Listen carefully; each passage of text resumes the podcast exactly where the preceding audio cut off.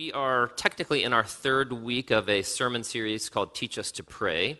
There's a little section of scripture where the disciples have watched Jesus get up early in the morning to go out and pray. They've watched him in other venues go spend time in prayer with his father. And though they were disciples of John, um, they actually went and followed Jesus. And when they saw him living this lifestyle of prayer, they turned to him and they said, Hey, Jesus, will you teach us to pray?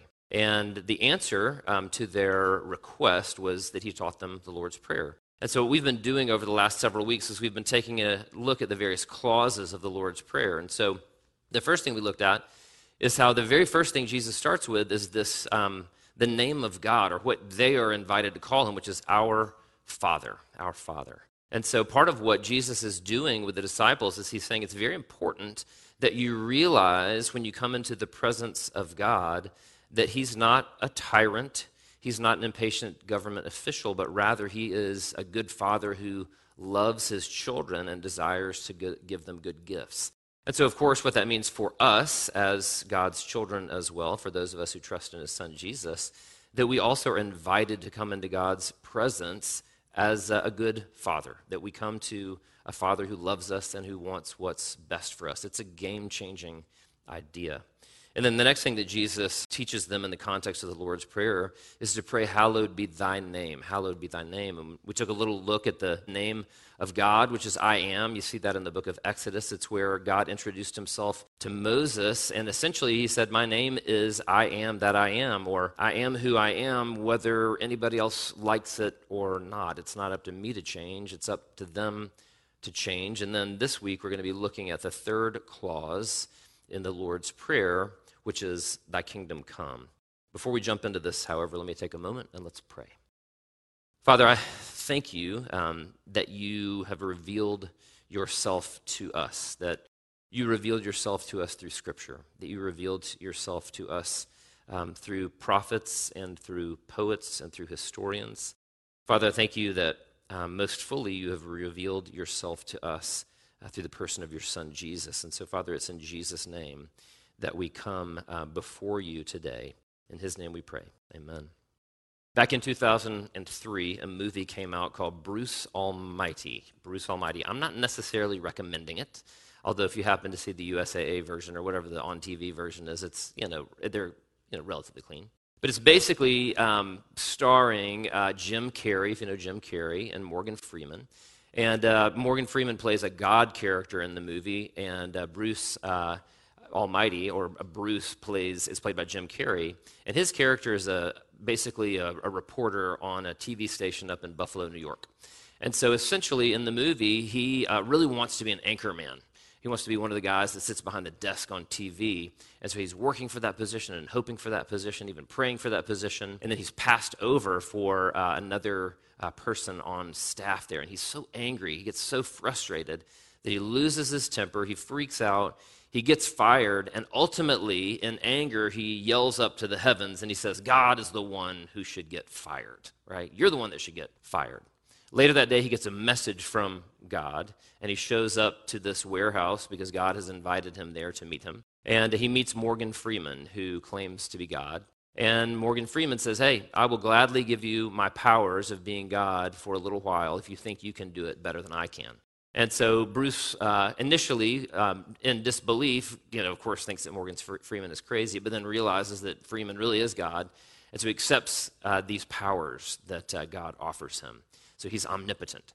And so, of course, some of the first things that he does is he walks across water, and he does all sorts of things to make his girlfriend like him more, and he does all these other things in order to try to get the job that he wanted. Eventually, he gets the other guy fired, and then, of course, he begins using the power that God has entrusted him with in more and more outlandish ways until by the end of the movie, the city of Buffalo, New York has descended into chaos, and in a moment of desperation, uh, Bruce turns back to God and says, You can have your powers back. I don't want them anymore. We look at the, the story of Scripture from the beginning to the end, and it's a similar story. It's a story of us trying to implement our own kingdoms, to choose our own kingdom over God, and we see that same chaos ensue. In Genesis chapter 3, we see this story of Adam and Eve in relationship with God, living in his kingdom, living under his kingship. And yet they're faced with a decision that, interestingly enough, is introduced by Satan, but God doesn't remove the possibility away from them either. They can either continue to live life with God as their king, or they can establish their own kingdom. Some of you are familiar with the fateful decision that they made. They decide that God can't be trusted, that in some way he's holding out on them. And so they set out on their own. Just like in the movie Bruce Almighty, however, the end result is chaos. And ever since that moment, humanity has sought to free themselves from God's rule and from his reign. Instead of praying, Thy kingdom come, we pray, My kingdom come. All this has led to brokenness that we can all pretty easily agree on. The kingdom that humanity has created apart from God is filled with attachment disorder and abuse. It's filled with abandonment and abortion and oppression. It's filled with schizophrenia and subway bombings. We see the exploitation of the weak. We see pollution, greed, abuse of political power, broken marriages, abandoned children, racism, and the willful neglect of the poor and of the needy.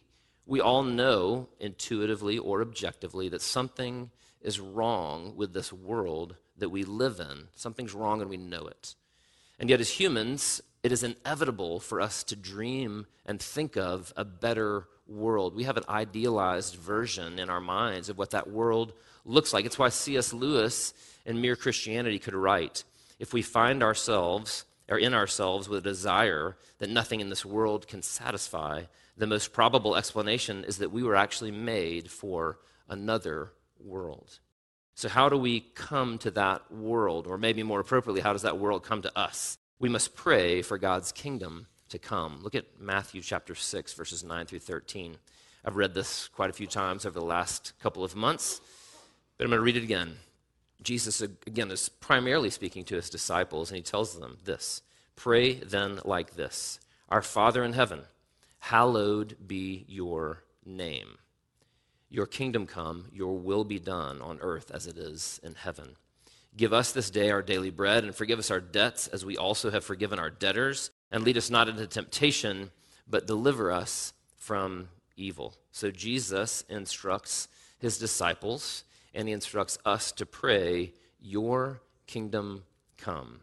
But the question is, what does that even mean? In order to find that out, we've got to look through the pages of Scripture. And what we see, at least in part, is the following it's this that the kingdom of God is already, and it's also not yet. Let's look at the first half of that the fact that the kingdom of God is already, in some respects, here. In the book of Daniel, we read about these three young Israelites who choose faithfulness to God despite the cost.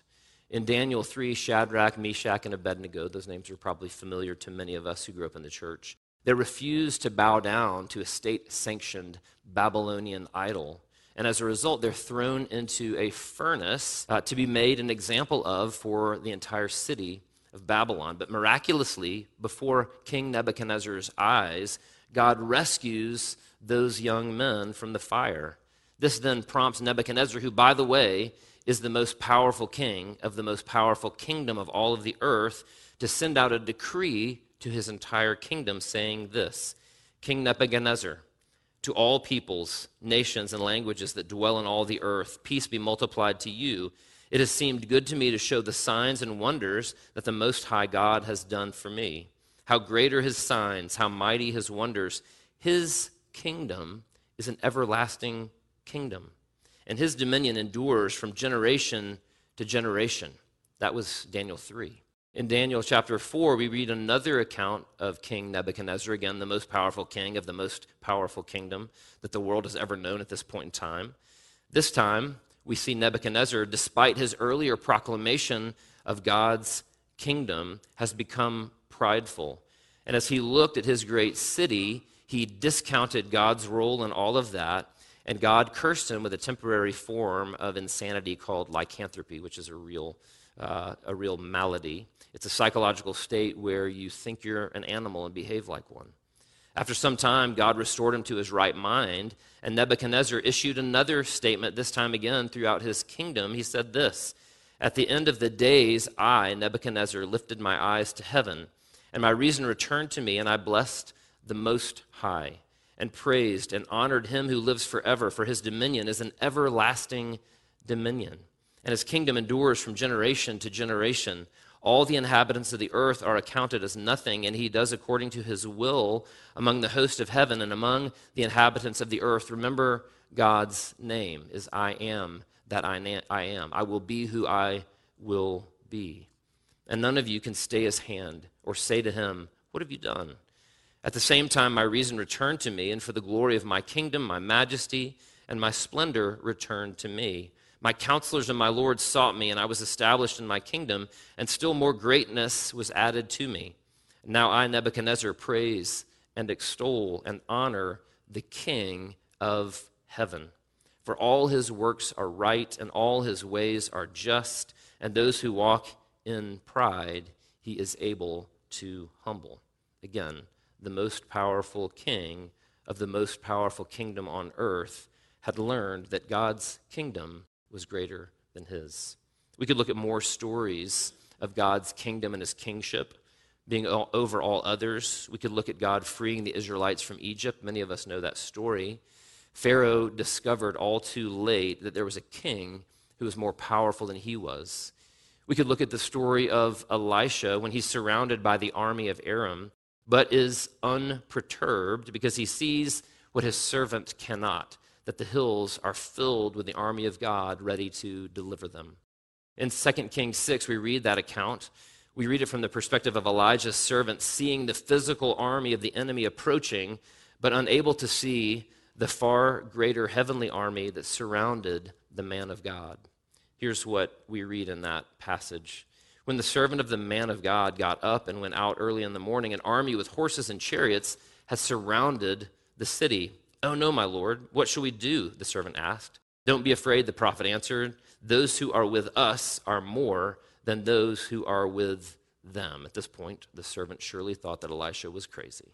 Verse 17 And Elisha prayed, Open his eyes, Lord, so that he may see. Then the Lord opened the servant's eyes, and he looked and saw the hills full of horses and chariots of fire all around Elisha. In Proverbs, we see God's kingdom exemplified even in chance. Proverbs 16:33 says, "The lot is cast into the lap, but its every decision is from the Lord." We see God's kingdom at play in our life's trajectory as well, right? Those of you who are in this room who are honest with yourselves, you know that this has been at play in your life. Proverbs 16:8 says this, "The heart of man plans his way, but the Lord establishes his steps." Clearly, God is in charge. He's sovereign over the minuscule nooks and crannies of life, and He is sovereign over the large events of life as well.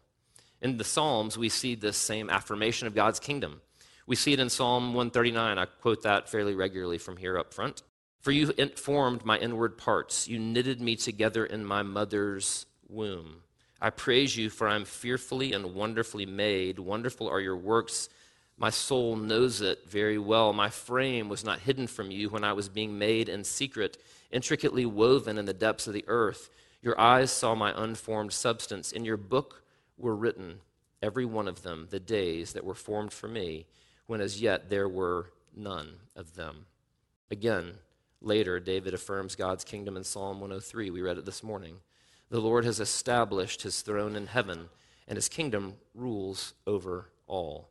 What each of these stories and Psalms and Proverbs teach us is that God is the King of kings, that He is in charge, that God is sovereign over all things. He's sovereign over kings, He's sovereign over queens, He's sovereign over nations, He's sovereign over great cities. God is ruling over human history and even over things that look like utter and complete chance, like dice and the plans that we make. God is already ruling, He always has been. But the question then, of course, for those of us who are thinking ahead a little bit, if God is already ruling over human history, then why did Jesus teach us to pray, Thy kingdom come? And the answer is because even though the kingdom of God is already in some ways, it is also not yet here in other ways. Look at Matthew 13. Again, Jesus talked about the kingdom almost more than he talked about anything else. And so it's, it's almost impossible to give one sermon on what the kingdom means. It's, you know, he uses all these analogies, all these metaphors. But here in Matthew 13, he says this He put another parable before them, saying, The kingdom of heaven is like a grain of mustard seed that a man took and sowed in his field. It is the smallest of all seeds, but when it has grown, it is larger than all the garden plants and becomes a tree, so that the birds of the air come and make nests in its branches. What this parable and others like it tell us is that in some real way, the kingdom of God is in process, or it's started and it's coming, it's on the way, it's already and it's not yet. Is God sovereign? without a doubt. Is the world still filled with brokenness and suffering and even evil? Definitely. Is God going to make things right? I guess that's the question. The answer is absolutely. And He's actually beginning with you, and He's beginning with me. When our kids were little, Krista and I ruled over them. They were living in our kingdom. For the most part, they ate whatever food we put in front of them. They went to bed when we put them to bed. They only watched on TV what we allowed them to watch on TV. We took them to church. We read the Bible with them and prayed with them each night. We signed them up for soccer or for cross country uh, or for Kindermusik. We ruled over their external world. Progressively, we gave them more and more freedom. They got permits and driver's licenses, and now large portions of their day we have no idea where they are or what they're doing. Most of the time, we don't have any idea where they are. Most of the time, we don't know what they're doing, and that's exactly the way that it should be.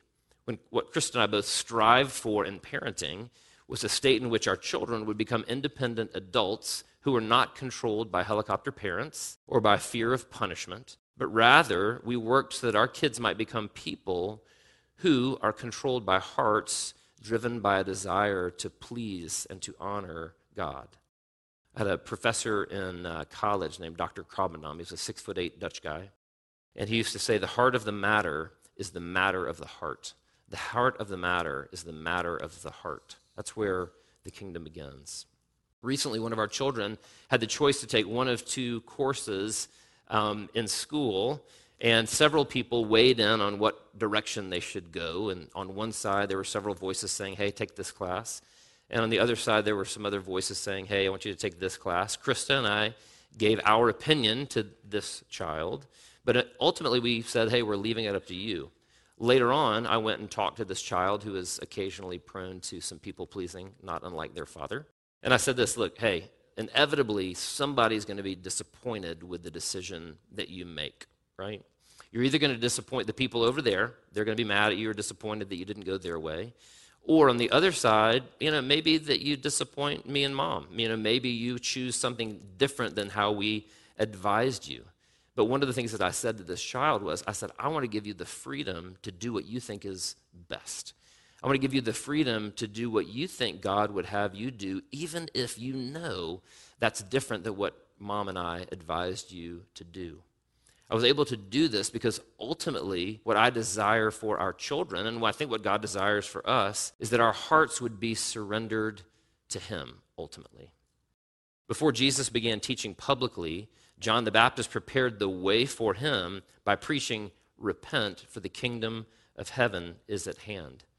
John's message was so radical because what he was doing was he was telling religious Jewish people that God's kingdom wasn't a matter of ethnic identity, but was rather a matter of their hearts. Right? Jesus affirmed this. He echoed that same mass- message just a few verses later.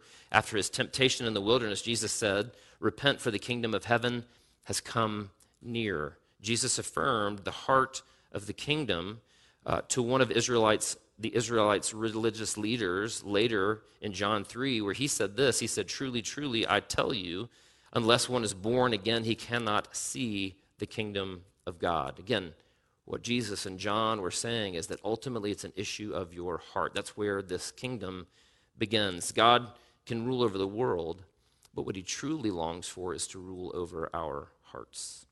That's again what Krista and I desire for our children.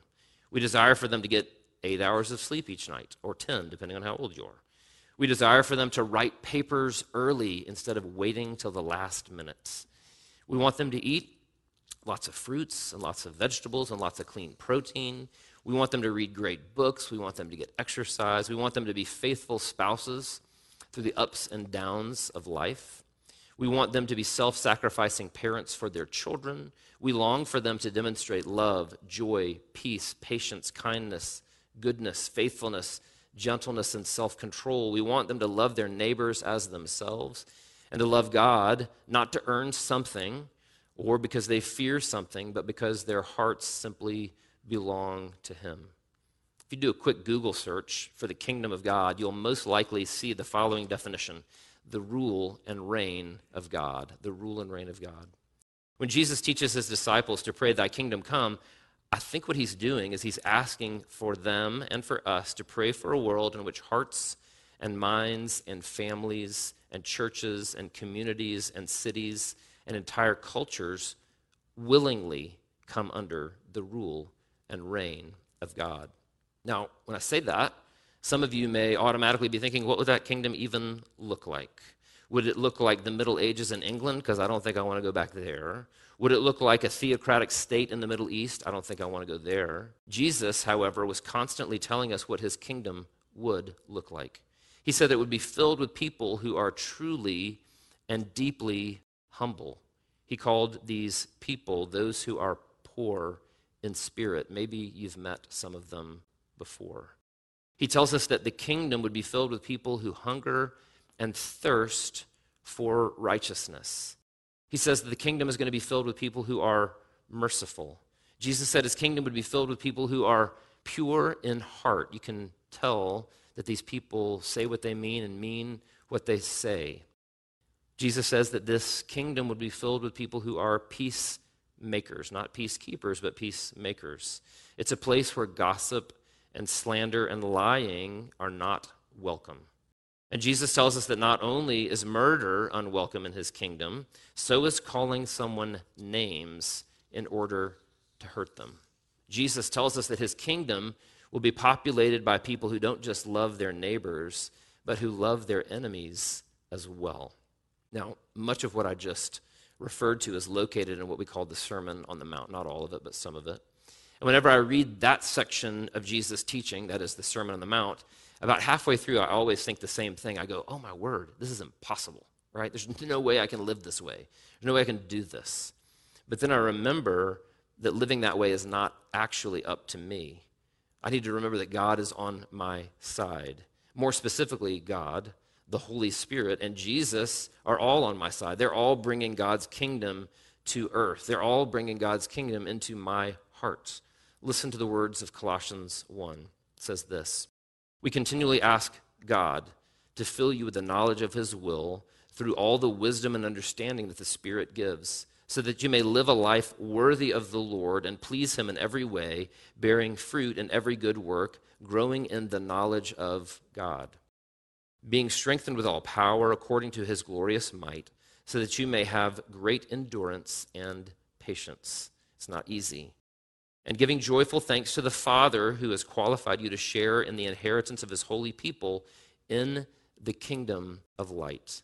For he has rescued us from the dominion of darkness and brought us into the kingdom of the Son he loves, in whom we have redemption. We've been bought out of slavery, the forgiveness of sins. And so, our hope is not in our ability to bring the kingdom in, but instead in God's ability to bring his kingdom to us. That's exactly why we pray, right? We ask God to do what we cannot do.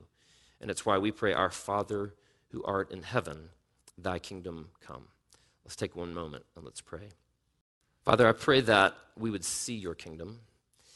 Father, I pray that we would um, see it happening across the globe, whether that's in Africa or in Korea, Father, or in South America. I pray that we would see your kingdom coming. Father, I pray that we would see your kingdom coming as um, people are forgiven. Father, I pray that we would see your kingdom coming when gossip and slander is held at bay and instead people remain silent or they speak the truth. Father, I pray that we would see your kingdom coming as we love the poor and as we love the needy. Father, I pray that we would indeed be those people who are marked by love, joy, peace, patience, kindness, goodness, gentleness, and self control. Father, I pray that your kingdom would actually come in us.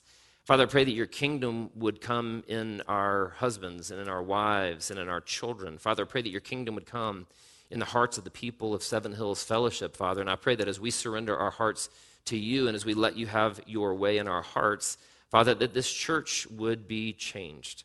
And Father, I pray that as this church would be changed, that, uh, that then the community might also be changed, Father, that we might care for those who have no one to care for them that we might love those who are difficult to love, Father, that we might stand against evil and that we might stand up for good. And Father, I pray that this kingdom would come because of your work in us. We pray, Father, that our kingdom would come. In the name of your Son, Jesus Christ.